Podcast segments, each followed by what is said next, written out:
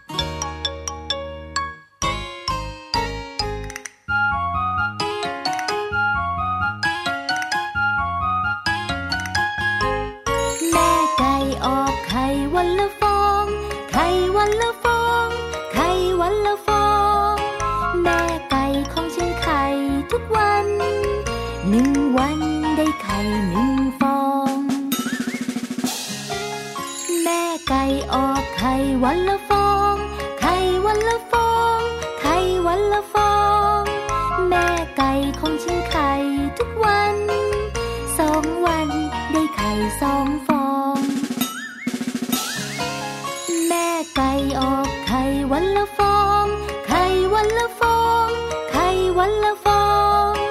แม่ไก่ของฉันไข่ทุกวัน สามวันได้ไข่สามฟอง แม่ไก่ออกไข่วันละฟอง ไข่วันละฟอง ไข่วันละฟอง แม่ไก่ของฉันไข่ทุกวัน สี่วันได้ไข่สี่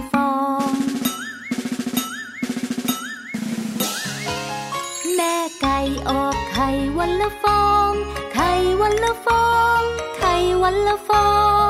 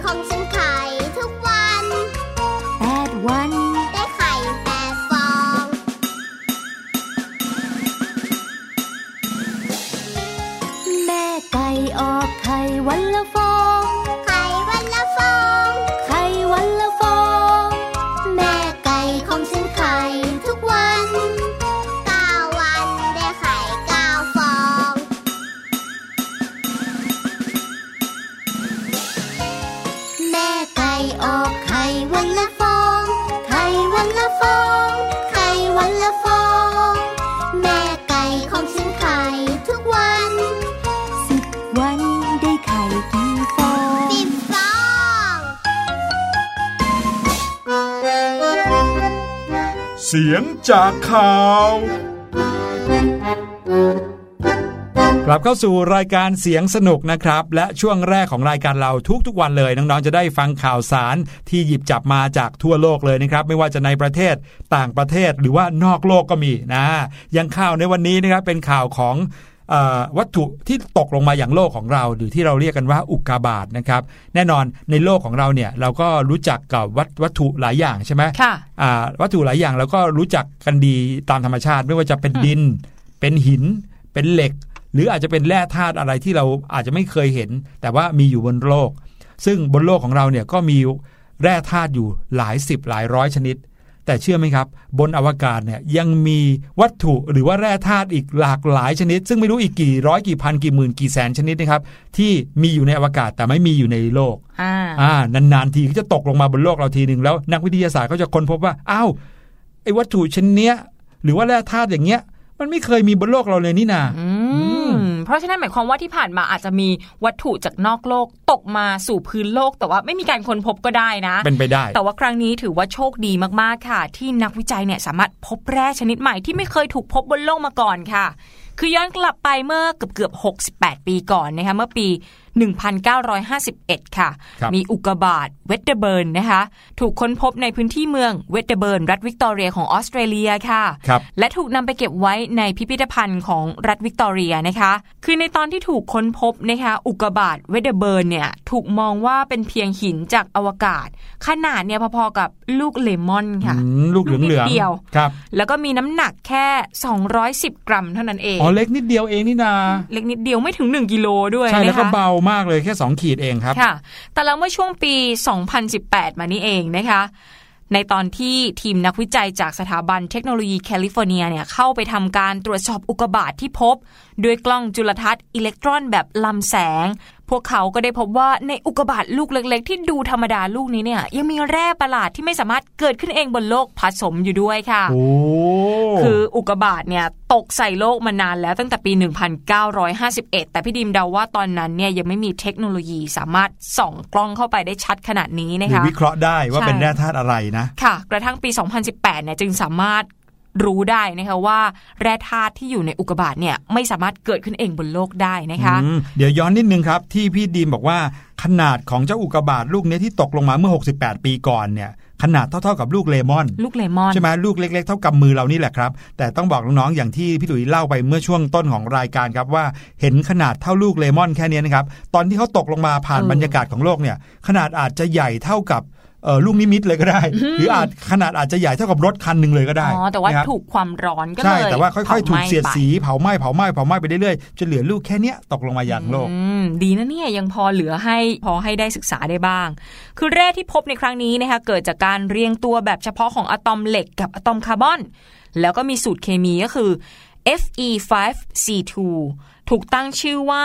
Edscottite เพื่อเป็นเกียรติให้แก่คุณ Edward R. D. Scott นั่นเองนะคะ ถ้าน้องๆ สามารถค้นพบแร่หรือว่าอะไรแปลกๆ น้องๆ ก็สามารถตั้งชื่อได้แบบนี้แหละครับซึ่งเอ็ดเวิร์ดอาร์ดีสกอตเนี่ยก็เป็นนักเคมีจักรวาลแห่งมหาวิทยาลัยฮาวายค่ะ ถือได้ว่าเป็นผู้พบ ตัวต้นของแร่ประหลาดในอุกกาบาตตั้งแต่ปี 1970 แต่กลับไม่สามารถยืนยันการค้นพบของตัวเองได้นะคะ คือคุณเอ็ดเวิร์ดเนี่ยพบตั้งนานแล้ว แต่ว่าไม่สามารถบอกได้ว่ามันเป็นต้นแบบของแร่ชนิดไหนได้บ้างนะคะ ครับอ้างอิงจากนักวิทยาศาสตร์อาวุโสของสถาบันเทคโนโลยีแคลิฟอร์เนีย ตามปกติการจะยืนยันว่าแร่ที่พบเป็นแร่ใหม่เนี่ยเราจะต้องหาทั้ง โดยองค์ประกอบทางเคมีและโครงสร้างผลึกของแร่นั้นๆ ให้ได้ ดังนั้นนับว่าเป็นโชคร้ายของคุณเอ็ดเวิร์ดมาก ๆ ที่ในเวลานั้นเนี่ยเขาไม่สามารถหาองค์ประกอบทางเคมีของแร่ในอุกกาบาตได้เพียงอย่างเดียวค่ะพี่หลุยอืมก็เลยไม่สามารถยืนยันได้นะคะ โครงสร้างผลึกของแร่ก็นับว่าเป็นสิ่งที่มีความสำคัญมากในการแบ่งแยกแร่ต่างๆ ออกจากกัน ยกตัวอย่างเช่นเพชรและกราไฟต์นะคะ แร่ทั้งสองเนี่ยล้วนแต่มีคาร์บอนเป็นองค์ประกอบทางเคมี อย่างไรก็ตามแร่ทั้งสองก็มีโครงสร้างผลึกที่ต่างกัน ก็เลยทำให้คุณสมบัติของเพชรกับกราไฟต์ออกมาแตกต่างกันเป็นอย่างมากอย่างที่เห็นค่ะ ครับผม และก็แน่นอนว่าแม้แร่ Edscottite จะมีองค์ประกอบทางเคมีที่ไม่แปลกก็ตาม แต่มันก็มีโครงสร้างผลึกที่แปลกเป็นอย่างมาก และเป็นเหตุผลสำคัญที่ทำให้ทีมนักวิจัยจากสถาบันเทคโนโลยีแคลิฟอร์เนีย สามารถยืนยันว่าแร่ในอุกกาบาตนี้เป็นแร่ใหม่ที่ไม่เคยถูกพบมาก่อนจริง ๆทางนักวิทยาศาสตร์ท่านนี้นะคะก็บอกว่าแร่แบบ Edscottite เนี่ยเป็นไปได้ว่าจะเกิดขึ้นจากการที่อุกกาบาตที่มีธาตุเหล็กนิกเกิลอยู่มาก เย็นตัวลงอย่างช้าๆ ซึ่งนักวิทยาศาสตร์คาดกันว่าเดิมทีแล้วเนี่ย มันน่าจะเป็นชิ้นส่วนขนาดเล็ก ที่แตกมาจากอุกกาบาตขนาดใหญ่ แล้วก็ตกลงมาบนโลก ในตอนที่อุกกาบาตลูกหลักชนกับวัตถุอื่น ๆ ในระบบสุริยะอีกทีนึงเห็นค่ะไหมนอกเหนือจากการที่เขาจะถูกเสียดสีแล้วบางทีไปชนกับลูกอื่น ก็ทำให้ลูกเล็กลงได้เหมือนกันนะครับ แล้วพอลูกเล็กลงแล้วค่อยๆ เย็นลงเนี่ยบรรดาองค์ประกอบทางเคมีของสารเขาก็เปลี่ยนไปได้ นักวิทยาศาสตร์ท่านนี้บอกด้วยนะคะว่า ทุกครั้งที่พบแร่ธาตุนอกโลก มันจะเป็นตัวแทนของสภาพแวดล้อมที่มันก่อตัวขึ้น และอาจจะให้ข้อมูลเชิงลึกเกี่ยวกับปฏิกิริยาที่เกิดขึ้น ไม่ว่าจะในเนบิวล่าบนดาวเคราะห์น้อย บนดวงจันทร์หรือว่าบนดาวอังคารได้เป็นอย่างดีเลย คือการค้นพบก็สามารถบอกสภาพแวดล้อมของดาวที่มันตกลงมาได้ด้วยนะคะ ครับผม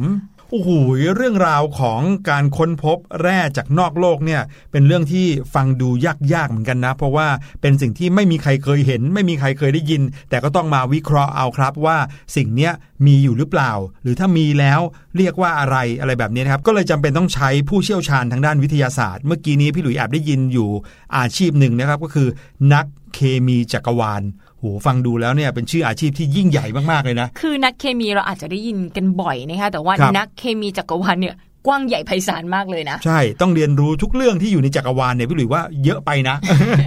แต่ก็เป็นสิ่งที่เรียกได้ว่าเป็นผู้เชี่ยวชาญนะครับ ถ้าเกิดว่าน้องๆ สนใจเรื่องอวกาศเรื่องดวงดาว บางทีน้องๆ อาจจะเป็นนักเคมีจักรวาลที่เก่งคนหนึ่งก็ได้นะครับ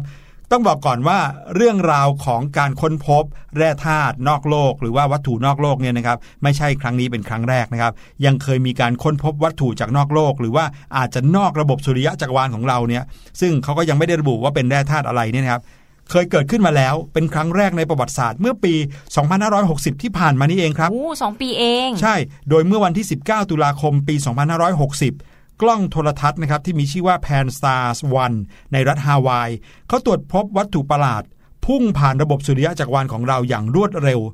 ไม่ได้พุ่งผ่านโลกนะ ผ่านระบบสุริยะจักรวาลของเราอย่างรวดเร็วนะครับ แต่ว่าจากการตรวจสอบวงโคจรนั้นก็ทำให้พบว่ามันเดินทางมาจากห้วงอวกาศภายนอก นักดาราศาสตร์ในที่ต่างๆ ก็เลยรีบใช้กล้องโทรทัศน์สังเกตการวัตถุนี้เป็นเวลาถึง 3 คืนครับ เพื่อหาคำตอบว่าไอ้เจ้าวัตถุเนี้ยมันคืออะไร จนกระทั่งมันเคลื่อนตัวออกจากระยะสังเกตการณ์ด้วยความเร็วถึง ถึงเท่าไหร่รู้ไหมเท่าไหร่คะเร็วขนาดที่ว่าไม่น่าเชื่อว่าเราจะมองเห็นด้วยตาเปล่านะครับ ความเร็วของเขาที่เคลื่อนที่ผ่านระบบสุริยะจักรวาลของเราก็คือ 137,920 กิโลเมตรต่อชั่วโมงครับหืมไม่น่าจะจับได้ทันสำหรับตาเนื้อนะคะเกือบจะเกือบจะเป็นความไวแสงเลยก็ว่าได้นะครับ ตาม การเปิดเผยของคาร์เรนมิชนะครับซึ่งเขาเป็นเจ้าหน้าที่สถาบันดาราศาสตร์ของมหาวิทยาลัยฮาวาย ซึ่งเขาก็เป็นหัวหน้าทีมวิจัย แล้วก็ผู้นำการเขียนผลการศึกษาในเรื่องนี้ เขาก็บอกว่าสิ่งที่พวกเขาค้นพบเนี่ยนะฮะเป็นหิน ซึ่งยาวอย่างน้อยเท่ากับสนามฟุตบอลเลยทีเดียวโอ้โหรูปร่างคล้ายกับซิการ์นะครับก็คือเป็นกระบอกยาวๆ หมุนรอบแกนยาวของตัวเองทุกๆ 7 ชั่วโมงครึ่ง มีสีแดงไหม้เนื่องจากโดนรังสีคอสมิก มานานหลายล้านปีครับ คล้ายกับวัตถุที่อยู่ในแถบไคเปอร์ ซึ่งอยู่ส่วนนอกของระบบสุริยะจักรวาลของเรา แต่ว่าวงโคจรนี้ชี้ว่ามันมีที่มาจากนอกระบบสุริยะครับ แต่ว่าการมีความยาวมากกว่าความกว้างของตัวเองถึง 10 เท่านี้ เป็นสิ่งที่นักดาราศาสตร์ไม่เคยพบเจอในอวกาศมาก่อนเลยนะครับสหภาพนักดาราศาสตร์สากลเขาก็ตั้งชื่ออย่างเป็นทางการให้กับวัตถุนี้ว่า A 2 0 1 7 UI นี่ทำไมอะไรที่มาจากจักรวาลต้องตั้งชื่อเป็นตัวอักษรภาษาอังกฤษแล้วก็ตัวเลขนะ นั่นน่ะสิเออ TG 515 อะไรอย่างนี้อย่างไรก็ตามนะครับ มันก็มีอีกชื่อว่าอุมัวมัวครับอ่าอัอันนนี้นี้ไม่น่าไม่น่าจะใช่ภาษาอังกฤษ ตั้งเป็นภาษาฮาวายนะครับ ตามที่ตั้งของกล้องโทรทัศน์ที่พบมัน มีความหมายว่าผู้ส่งสารที่มาจากอดีตการอันไกลโพ้นโอ้โหนะอุมัวมัวนะครับหลายทศวรรษหรือว่าหลายสิบปีที่ผ่านมาเนี่ย เขาบอกว่ามีทฤษฎีว่ามีวัตถุระหว่างดาวฤกษ์อยู่ข้างนอก และตอนนี้ก็เป็นครั้งแรกที่เรามีหลักฐานโดยตรงที่ชี้ว่ามันมีอยู่จริงนะก็คือว่าเจ้าวัตถุที่เขามองเห็นเมื่อปี 2560 เนี่ยเขาเชื่อมานานแล้วว่ามันมีอยู่นะครับจากการค้นพบหรือว่าจากการคำนวณอะไรต่างๆ แต่ไม่เคยเห็นด้วยตา ปรากฏว่า เมื่อ 2 ปีที่แล้วได้เห็นแล้วว่ามันมีอยู่จริงไม่ได้เชื่อไปเองนะครับ ซึ่งเรื่องนี้รองผู้อำนวยการฝ่ายสำนักงานอำนวยการภารกิจวิทยาศาสตร์ของนาซาเขาก็ระบุอยู่ในแถลงการของเขาด้วยว่า การค้นพบครั้งประวัติศาสตร์นี้กำลังเกิดหน้าต่างบานใหม่ของการศึกษาการก่อตัวของระบบสุริยะที่อยู่ไกลกว่าระบบของเราแน่อันนี้ครับคือความเชี่ยวชาญของนักวิทยาศาสตร์ หรือว่านักดาราศาสตร์ บางทีการเห็นอะไรแปลกๆ บนอวกาศเนี่ยที่เขาเฝ้ามองอยู่นะครับอาจจะเป็น เป็นการวิเคราะห์ไปได้ถึงว่ามันอาจจะเป็นการกำเนิดของอะไรบางอย่างก็ได้นะนะครับ ซึ่งก็เป็นเรื่องที่หลาย ๆ คนเนี่ยต้องบอกเลยนะ ต้องใจรักจริง ๆ ต้องชอบจริง ๆ ถึงจะเข้าใจเรื่องแบบนี้ได้ เพราะว่าเป็นเรื่องที่ลึกลึกมาก ๆเลยนะครับ แล้วก็เป็นเรื่องที่ยากพอสมควรนะครับเขาบอกว่ากล้องโทรทัศน์ที่ทั้งบนโลกและอวกาศเนี่ยยังคอยสังเกตการอยู่นี่ครับ สังเกตการเจ้าอูมัวมัวอยู่เนี่ยต่อไปให้นานที่สุดเท่าที่จะทำได้ ไม่ใช่ว่า แค่ผ่านไปปุ๊บแล้วก็เลิกสังเกต เขายังสังเกตวงโคจร สังเกตหางของมันสังเกตอะไรไปเรื่อยๆ สังเกตไปเรื่อยๆ ไม่หยุดเลย โดยมันอยู่ห่างจากโลกประมาณถึง 199 ล้านกิโลเมตร ไม่รู้ไกลขนาดไหน 199 ล้านกิโลเมตรนะครับและความเร็วในการโคจรของมันเนี่ยจะทำให้มันเคลื่อนตัวผ่านดาวพฤหัสบดีในเดือนพฤษภาคม 2561 ซึ่งเคลื่อนผ่านมาแล้ว และวงโคจรของดาวเสาร์ก็จะกลายเป็น เส้นทางการเดินของเจ้าอูมัวมัวเนี่ยในเดือนมกราคม 2562 ที่ผ่านมา แล้วหลังจากนั้นเขาก็จะออกจากระบบสุริยะจักรวาลของเขา มุ่งหน้าไปยังกลุ่มดาวม้าบินนะครับ นี่ก็เลยเป็นสิ่งที่เรียกได้ว่าเป็นการสังเกตการของนักดาราศาสตร์ หรือว่านักวิทยาศาสตร์ที่นาซาเขา ในประเทศไทยเราเนี่ยนะครับก็มีคนไทยที่ ได้ไปทำงานที่นาซาหลายคนเหมือนกันนะ แล้วหลายคนก็เป็นนักวิทยาศาสตร์ที่เก่งมากๆเลย น้องๆครับสำหรับใครที่ชอบวิชาวิทยาศาสตร์ ชอบเรื่องของดวงดาวเรื่องของอวกาศ อย่าหยุดนะครับ สามารถที่จะค้นคว้าไปได้เรื่อยๆ แล้วน้องๆจะเจอเรื่องที่ยากขึ้นเรื่อยๆ แต่นั่นแหละครับ จะทำให้น้องๆเนี่ยกลายเป็นนักวิทยาศาสตร์ที่เก่งได้ทำไมพี่หลุยพูดแล้วดูหมดกำลังใจ จะเจอเรื่องยากขึ้นเรื่อยๆ แต่ว่าถ้าเราไม่ยอมแพ้เราก็จะสามารถแก้โจทย์ต่างๆ เหล่านั้นได้ และสุดท้ายก็คนพบว่ามันอาจจะไม่ได้ยากกว่าที่เราคิด แต่ว่ามันยากมากกว่าที่เรา ใช่นะครับแล้วก็ส่วนใหญ่แล้วเนี่ยคนเก่งๆเหล่านี้นี่แหละครับก็จะเป็นคนที่สามารถอธิบายอะไรที่ยากให้ง่ายได้นะครับแล้วก็ทำให้เราเนี่ยมีความรู้เพิ่มมากขึ้นเหมือนอย่างที่พี่หลุยมีความรู้มาบอกน้องๆในวันนี้ครับพี่ดิมชอบอย่างหนึ่งที่พี่หลุยบอกอะค่ะ ที่บอกว่าเอ๊ะทำไมชื่อวัตถุที่มาจากนอกโลกเนี่ยทำไมต้องถูกตั้งชื่อเป็นภาษาอังกฤษ หมดเลยนะ แต่ว่าถ้าเกิดว่าวันหนึ่งเนี่ยเรามีนักดาราศาสตร์ เรามีนักเคมีแห่งจักรวาลที่เป็นชาวไทย ในอนาคตอะเราอาจจะมีชื่อของวัตถุนอกโลกที่เป็นชื่อไทยก็ได้นะ ใช่ สยาม 414 หรือว่าพาฝัน 2019 นี่ ไม่แน่ไม่แน่นะครับ ก็ต้องบอกน้องๆก่อนว่าอะไรอะไรก็เป็นไปได้ครับในอนาคตนะครับ ขอให้น้องๆมีความตั้งใจ และขอให้น้องๆเนี่ยทำในสิ่งที่ตัวเองชอบทำในสิ่งที่ตัวเองถนัดนะครับอย่างอดทนแล้วก็ไม่ย่อท้อบางทีก็ต้องเจอเรื่องยากๆบ้างแหละ หลาย ๆ คนบอกว่าโหชอบวิชาคณิตศาสตร์มากเลย เพราะว่าแบบชอบมากเพราะว่าทำแล้วรู้สึกทำถูกเยอะนะฮะแล้วก็เรียนสนุกมีอะไรสนุกสนุกให้ทำเยอะ แต่เรียนไปเรื่อยๆ แล้วอาจจะเจอคณิตศาสตร์ที่ยากขึ้นยากขึ้นจนแบบทำให้ท้อได้ ก็อย่าเพิ่งหมดกำลังใจนะครับ ฝึกไปเรื่อยๆ ก็จะทำให้เราเก่งขึ้นเก่งขึ้น หลายๆ คนชอบเล่นดนตรีนะฮะ เล่นกีตาร์ เห็นพี่ๆเขาเล่นกีตาร์กัน โห ได้จับเล่นมั่ง เออ เพราะดี แต่พอจับไปเรื่อยๆ โอ้โหทำไมนิ้วเจ็บจังเลย อะไรเงี้ย เจ็บจนแบบโอ้ไม่อยากเล่นกีตาร์แล้วแต่ปรากฏว่าถ้าเกิดว่าเราฝึกไปเรื่อยๆ ฝึกจนกระทั่งเราเคยชินกับการดีดกีตาร์ก็อาจจะทำให้เราดีดเก่งขึ้น โดยลืมเรื่องของความเจ็บไปเลยก็ได้ค่ะนี่พูดถึงยาวไปถึงดนตรีแล้วนะเนี่ยพูดไปถึงคณิตศาสตร์ด้วยเดี๋ยวรอติดตามกันในช่วงสุดท้ายของรายการ ก็มีช่วงคณิตคิดสนุกให้ติดตาม แต่ว่าหลังจากนี้ไปพักฟังเพลงกันก่อนนะคะแล้วกลับเข้าสู่ช่วงหน้าเป็นช่วงของ Voice Story ค่ะ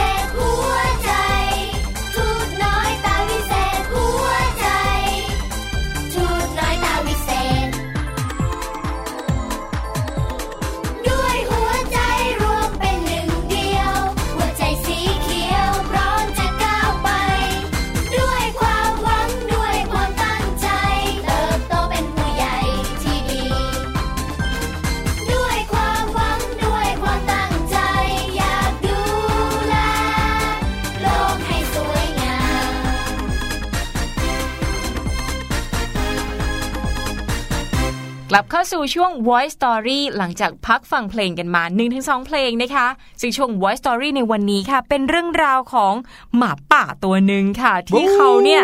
ไม่ได้อยากจะเป็นหมาป่าแล้วนะ อาจจะอ้าวไม่อยากหอนแบบตะกี้แล้วด้วยนะคะพี่หลุย แต่ว่าอยากจะเป็นวัว อยากจะเป็นม้า อยากจะเป็นถึงขั้นพระราชาเลยทีเดียวค่ะจริงพี่เหหรลุอยมีหมาป่าที่ไม่อยากเป็นหมาป่าด้วยเหรอเนี่ยนี่ค่ะอย่างหมาป่าในนิทานเรื่องนี้นะคะ นิทานที่ชื่อว่าหมาป่าโซเซกับต้นไม้ศักดิ์สิทธิ์ค่ะ เชื้องขางไวสตอรี่สวัสดีค่ะน้องๆ มาถึงช่วงเวลาของ Voice Story กันแล้วล่ะค่ะ วันนี้จะชักชวนน้องๆ เข้าป่ากันค่ะ เพราะว่าที่นั่นเนี่ยมีสัตว์มากมายให้น้องๆ ได้เรียนรู้กัน และสัตว์ที่เลือกมาในวันนี้ ก็มีเกี่ยวข้องกับหมาป่าค่ะ แต่เจ้าหมาป่าไม่ใช่หมาป่าธรรมดา เพราะว่าเขากำลังโซเซค่ะ แล้วโซเซแบบไหน จะสนุกแค่ไหน ไปติดตามกันเลยกับนิทานที่มีชื่อเรื่องว่าหมาป่าโซเซ กับต้นไม้ศักดิ์สิทธิ์เรื่องโดยตุ๊บปองค่ะ ภาพโดยชาญศิลป์กิติโชตพาณิชย์ค่ะ เป็นหนังสือของสำนักพิมพ์ Happy Kid Plan for Kids ค่ะ หนังสือเล่มนี้เป็นหนังสือที่สร้างคำคล้องจองขึ้นมา เพื่อมุ่งเน้นให้น้องๆ เกิดความสุขและสนุกสนานในการอ่านนะคะ เรื่องราวจะเป็นอย่างไรนั้นไปติดตามกันเลยค่ะ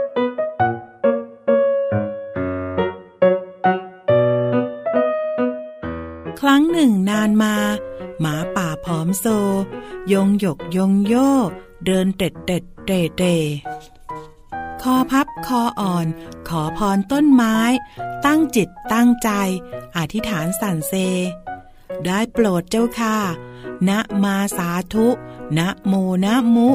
สาธุนะเม ไม่อยากเป็นหมาป่า ไร้ค่าเซซัง ช่วยข้าสักครั้ง ขอเป็นวัวเท่ๆแต่นั้นแอนฉับพลันนั้น หมาป่ากลายร่างเป็นวัวดังหวัง ตะโกนดัง เฮ่เฮ่ชาวบ้านจับไปทำไร่ไถนา ก้มหน้าก้มตา ไถนาตาเข ไม่ได้ผ่อนพัก เวียนหนักแทบตาย เย็นค่ำเช้าบ่าย ไหลเอียงกระเทเร่ ได้โปรดเจ้าค่ะนะมาสาธุนะโมนะมุ สาธุนะเม ไม่อยากเป็นวัว ตัวมีกำลังช่วยข้าอีกครั้ง ขอเป็นม้าเท่ๆแอนแอนฉับพลันนั้น วัวก็กลายร่างเป็นม้าดังหวัง ตะโกนดัง เฮ่เฮ่ พระราชาจับไปอยู่วังใหญ่โต คึกคักกลางโก้ วางโตโตเต๋เช้าสายบ่ายเย็น ไม่เป็นเวลา ราชาขี่ม้า เหนื่อยล้าขาเป๋ ได้โปรดเจ้าค่านะมาสาธุ นะโมนะมุ สาธุนะเม ไม่อยากเป็นม้า มีพละกำลัง ช่วยข้าอีกครั้ง ขอเป็นราชาเท่ๆ แอนแอนฉับพลันม้านั้นกลายร่างเป็นราชาดังหวัง ตะโกนดัง เฮ่เฮ่ราชาสง่างาม ใครๆตามใจ อยากได้ต้นไม้ทำเรือท่องทะเล สั่งทหารน้อยใหญ่ ตัดต้นไม้ศักดิ์สิทธิ์ทำเรือทรงฤทธิ์เหินฟ้าท่องทะเล ต้นไม้ศักดิ์สิทธิ์โกรธ ลงโทษราชา ชิชะชิชะ ราชาขี้เล ไม่โปรดแล้วจ้า มามะสาธุนะโมนะมุ สาธุนะเม โอมเพียงเพียง ส้มเกลี้ยงส้มโอฮอนกฮูกตาโต ชัยโยโหเฮ แอนแอนฉับพลัน ราชานั้นกลายร่าง เป็นหมาป่าอีกครั้ง เดินโซซัสโซเซ ค่ะน้องๆค่ะในที่สุด หมาป่าเป็นอะไรหลายอย่างสุดท้าย ก็กลับมาเป็นหมาป่าเหมือนเดิมแล้วค่ะ แม้แต่ตัวเราเองบางครั้ง เราก็อยากเป็นนู่น เราก็อยากเป็นนี่ แต่สุดท้ายการเป็นตัวเองก็ดีที่สุดนะคะ วันนี้หมดเวลาของนิทานแล้วล่ะค่ะ กลับมาติดตามกันได้ใหม่ในครั้งต่อไป ลาไปก่อน สวัสดีค่ะ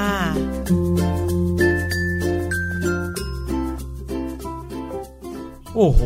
พี่ดีมครับ ถ้าบังเอิญพี่หลุยไปเจอกับต้นไม้ศักดิ์สิทธิ์นะพี่หลุยก็อยากจะขอพรต้นไม้ศักดิ์สิทธิ์เหมือนกันนะพี่หลุยอยากจะขอให้เป็นอะไรคะขอเปลี่ยนตัวเองให้แบบว่าเป็นแบบเป็นนกก็ได้อาบินได้อย่างเงี้ยครับอ่าจะได้แบบขึ้นไปสูงๆ แล้วก็มองเห็นอะไรได้กว้างๆอย่างเงี้ยครับแต่ว่าพี่หลุยจะต้องปวดคอเยอะเลยนะคะเพราะว่าทำไมนอะกเนี่ยคอเขาดุกดิกดุกดิกอ๋อตลอดเวลาเลยนะบางใช่ทีใช่เราเป็นแบบเราเนี่ยมันก็มีข้อดีของเราเหมือนกันนะเอาอยากเป็นม้าก็ได้อะวิ่งเร็วอวิ่งย่างเงี้ยเร็วอย่างนั้นเลยใช่ไหมแต่ว่าก็มีเวลานอนต้องยืนหลับ ยืนหลับแล้วก็มีแมลงตอมตาตลอดเวลาเลยนะโอ้นี่เพราะฉะนั้นหาข้อดีในตัวเองให้เจอดีกว่านะคะจะได้ครับมีความสุขกับสิ่งที่เราเป็นกันนะ อย่าไปอยากเป็นเหมือนคนอื่นเลย เพราะว่าเราไม่รู้หรอกว่าคนอื่นเนี่ยเขา มีเรื่องทุกข์ใจมีข้อเสียมีอะไรบ้างนะใช่เป็นตัวเองเนี่ยแหละดีที่สุดแล้วนะคะ นี่ก็เป็นข้อคิดที่นำมาฝากกันหลังจากฟังนิทานสนุกๆเรื่องหมาป่าโซเซกับต้นไม้ศักดิ์สิทธิ์นะคะ เราจะพักกันอีกครู่เดียวสำหรับใครที่เป็นแฟนๆคณิตศาสตร์ก็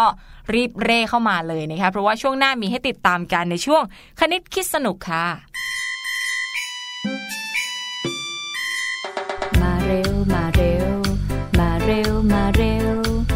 เร็วมาเร็วมาแปลงฟันกัน มาเร็วมาเร็ว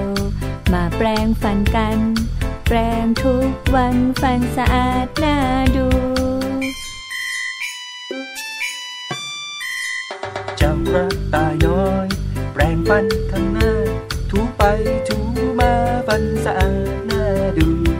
ด้านนอกซ้ายขวา กระต่ายก็ถู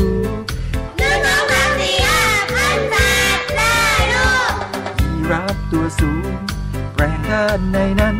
ชอบแปรงเหมือนกันถูไปถูมา ด้านในซ้ายขวา ยีราฟก็ถู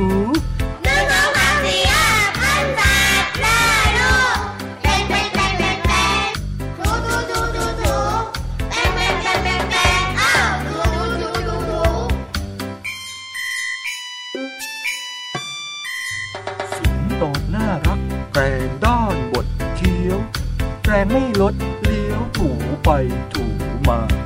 ฟันด้านบดเคี้ยวข้องบนซ้ายขวาหนึ่งสองสามสี่ห้าอ้าถูถูถูเป็นเป็นเป็นเป็นเป็นถูถูถูถูถู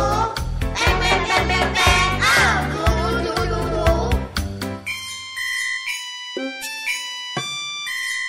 เจ้าหมีแพนด้าแปรงฟันหน้าลากที่ใกล้ใกล้ข้าง ไปถูมา ด้านนอกซ้ายขวาแพนด้าก็ถูหนึ่งสองสามสี่ห้าพันแปดได้ลูกเสือน้อยน่ารักแปรงฟันด้านใน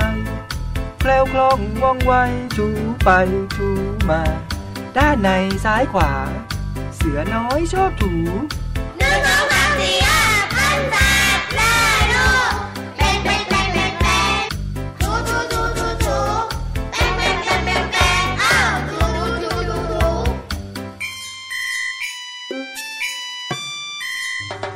ป่าฟันแข็งแปรงด้านบดเคี้ยว แปรงไม่ลดเลี้ยวถูไปถูมา หมูป่าชอบถูบดเคี้ยวซ้ายขวา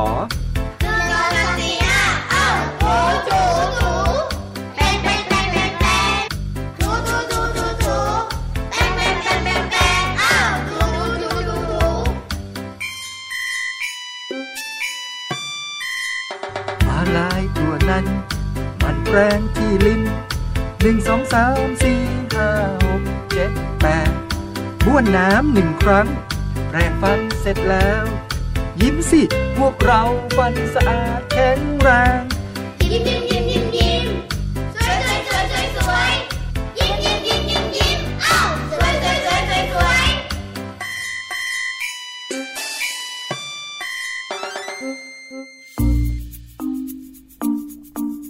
คณิตคิดสนุก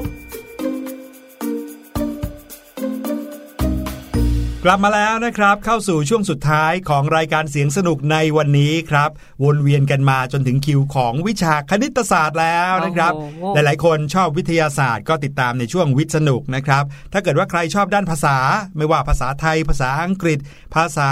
อาเซียน ภาษาอะไรต่างๆ มากมายนะครับ ที่อยากรู้ก็เข้ามาฟังช่วงภาษาพาสนุกนะครับ ถ้าใครสนใจเรื่องประวัติศาสตร์ อย่าลืมช่วงย้อนเวลาพาเพลิน หรือว่าเรื่องสังคมศาสตร์นะครับ อย่างเช่น เรื่องรื่องของประเทศต่างๆ ทวีปต่างๆ ก็รอฟังช่วงโลกของเรา แต่ถ้าเกิดว่าใครนะครับที่ชอบคณิตศาสตร์ วันนี้มาแล้วครับกับคณิตคิดสนุกครับค่ะ ซึ่งเรื่องราวของคณิตศาสตร์วันนี้นะ เป็นเรื่องของมุมค่ะ แมงมุมเหรอ ไม่ใช่ค่ะ เป็นเรื่องของมุมการทำมุม เป็นเรื่องของอ๋อโอ้โหพี่ดิมอธิบายไม่ถูก แต่รู้ว่าตอนเรียนเนี่ยมันยากที่สุดเลยค่ะพี่หลุยจำได้ไหมเราเคยคุยกับน้องๆ เรื่องของเรขาคณิตค่ะ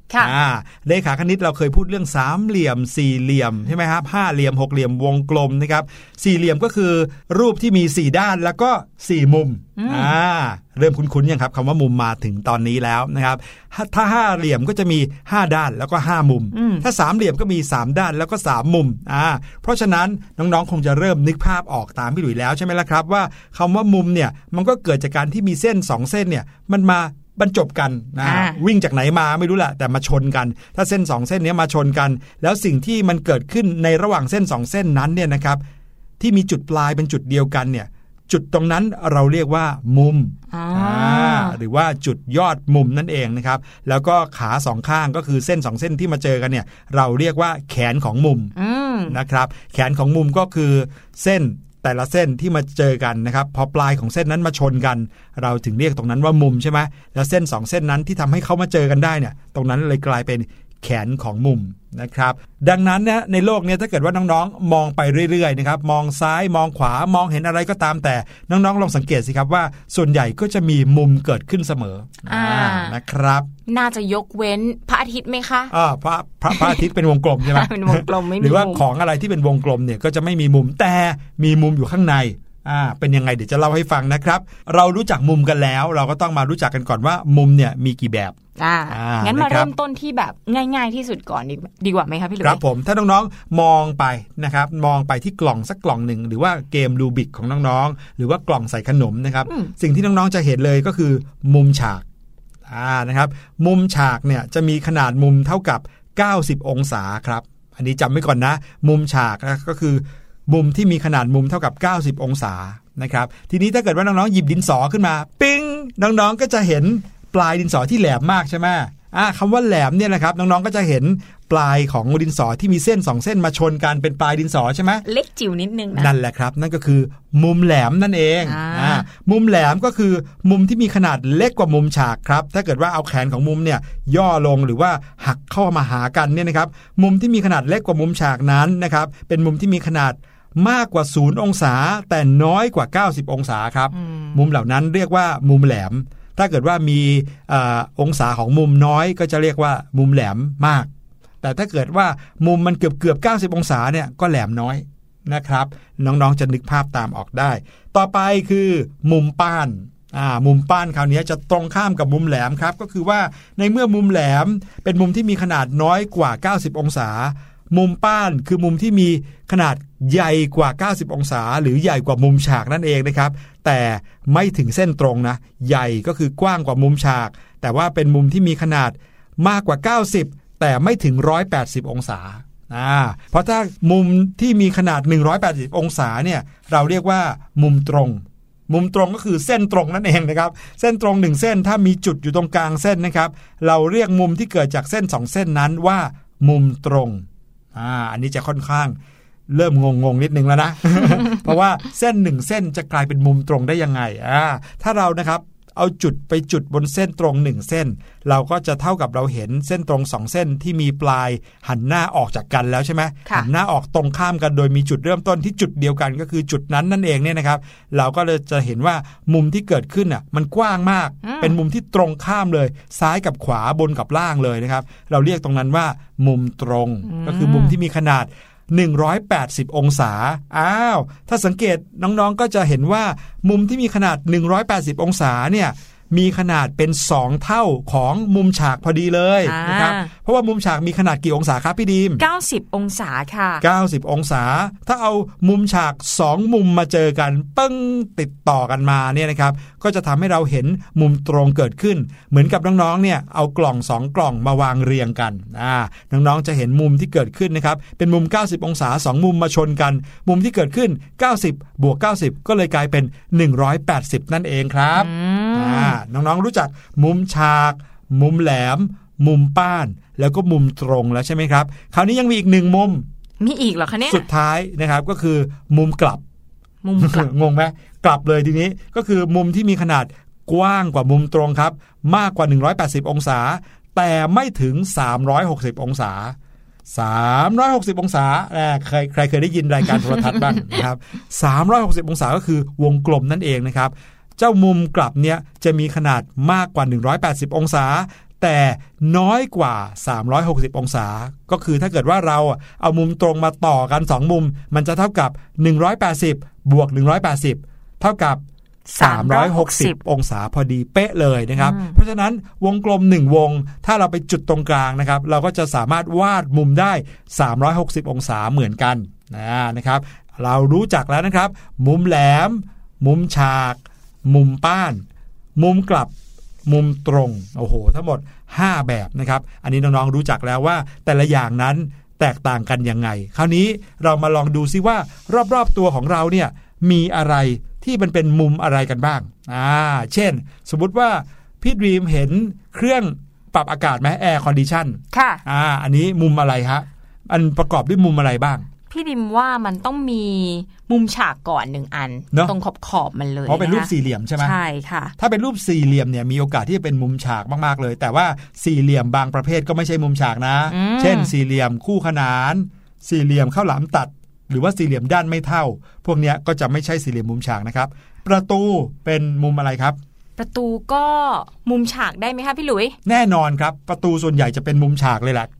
99.99%เป็นมุมฉากเลยนะครับถ้าไม่เบี้ยวนะใช่เพราะว่า เขาต้องการให้มันเกิดความฉากเกิดขึ้นอ๋อลองดูในบ้านของเราสิครับ ไม่ว่าจะเป็นมุมของบ้านนะครับ มุมของผนัง มุมเพดาน มุมกำแพง มักจะทำให้เกิดเป็นมุมฉากทั้งนั้นเลย เนื่องจากว่าพอเป็นมุมฉากแล้วเนี่ยจะทำให้เกิดการต่อได้ง่าย หรือขยายต่อหรืออยากจะทำต่อได้ง่าย รวมไปถึงมันมั่นคงด้วยนะครับ ก็เลยใช้เป็นมุมฉากเพื่อก่อสร้างบ้านซะส่วนใหญ่ แต่ถ้าเกิดว่าบางทีนะสถาปนิกเขาออกแบบแบบโอ้โหล้ำสุด ๆ เลยเนี่ยประตูบ้านอาจจะมีลักษณะเป็นมุมแหลมก็ได้อ่า นะครับเพราะเขาอาจจะเอารูปสี่เหลี่ยมแปลกๆ มาทำเป็นประตูบ้านก็เป็นไปได้เหมือนกันครับ พี่หลุยคะแล้วอย่างมุมป้านเนี่ยสามารถเอามาสร้างเป็นอะไรได้บ้างอะคะมุมป้านเหรอครับ มุมป้านน้องๆนึกออกใช่ไหมว่าจะต้องเกินจากมุมฉากไป คราวนี้ก็จะเอ็นเอ็นไปหลังหมักไปเออเอ็นไปจากมุมฉากแล้ว ในเมื่อเอ็นไปได้แล้ว นั่นก็หมายความว่าของที่เราจะเห็นปุ๊บแล้วนึกถึงมุมป้านเลย ก็ต้องเป็นของที่มันเอ็นหลังไปได้ใช่ไหมพี่หลุยนึกถึงโซฟา พี่ดิมนึกถึงหลังของตัวเองก่อนเลยอ่าเวลาเอนไปตอนนอนใช่ไหมฮะค่ะเออใช่ อันนั้นก็เป็นไปได้เหมือนกัน อย่างเก้าอี้หรือว่าเบาะบนรถยนต์เนี่ยนะครับ เมื่อเราเอนไปข้างหลังก็จะกลายเป็นมุมป้านได้เหมือนกัน เอนให้ตั้งฉากก็ตั้งได้เหมือนกันอืมอ่า เหมือนอย่างเวลาน้องๆ คนไหนที่เคยขึ้นเครื่องบินเนี่ยนะครับ เวลาก่อนที่เราจะขึ้น หรือว่าตอนที่เครื่องกำลังจะลงเนี่ยแอร์โฮสเตสจะเดินมาบอกว่าให้เราเนี่ยช่วยปรับพนักให้ตรงค่ะอ่า ปรับพนักให้ตรงเนี่ยก็คือการทำให้เป็นมุมฉากนะครับ แต่พอเวลาเราเครื่องขึ้นไปเรียบร้อยแล้ว โอ้โห อยากจะเอ็นหลังสักหน่อย เอ็นนิดนึงนะครับ เก้าอี้ก็กลายเป็นมุม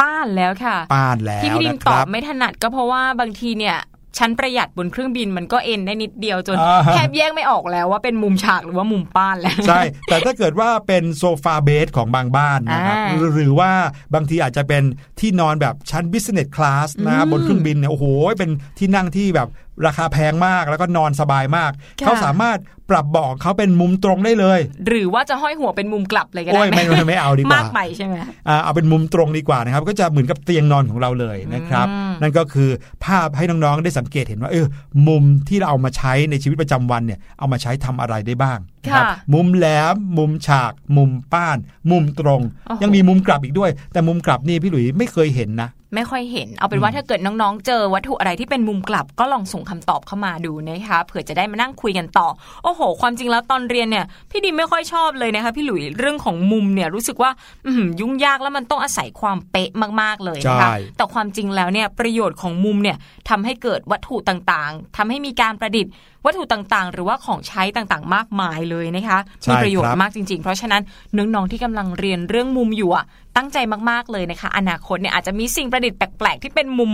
กลับมาให้พี่หลุยก็ได้นะคะใช่ใช่เวลาที่เขาประดิษฐ์หุ่นยนต์กันเนี่ยเขาก็ต้องมีการคำนวณเรื่องมุมนะค่ะเออว่าทำยังไงให้หุ่นยนต์เนี่ยสามารถเคลื่อนไหวไปได้ตามที่มุมที่ต้องการ หรือว่าการขยับแขนขาของเราเนี่ยถ้าเกิดน้องๆเนี่ยเหยียดแขนมาข้างหน้าตรงๆเนี่ย เราก็ได้มุมตรงแล้วนะอืมแต่พอเราหักศอกเราขึ้นมา เราก็ได้มุมป้านแล้วใช่ไหมครับพอหักศอกขึ้นมาให้ตรงขึ้นมากขึ้น คราวนี้เป็นมุมฉากแล้วฉากแล้วคราวนี้ถ้าเอามือของเราไปแตะที่ไหล่เลย คราวนี้เราจะได้ข้อศอกเป็นมุมแหลม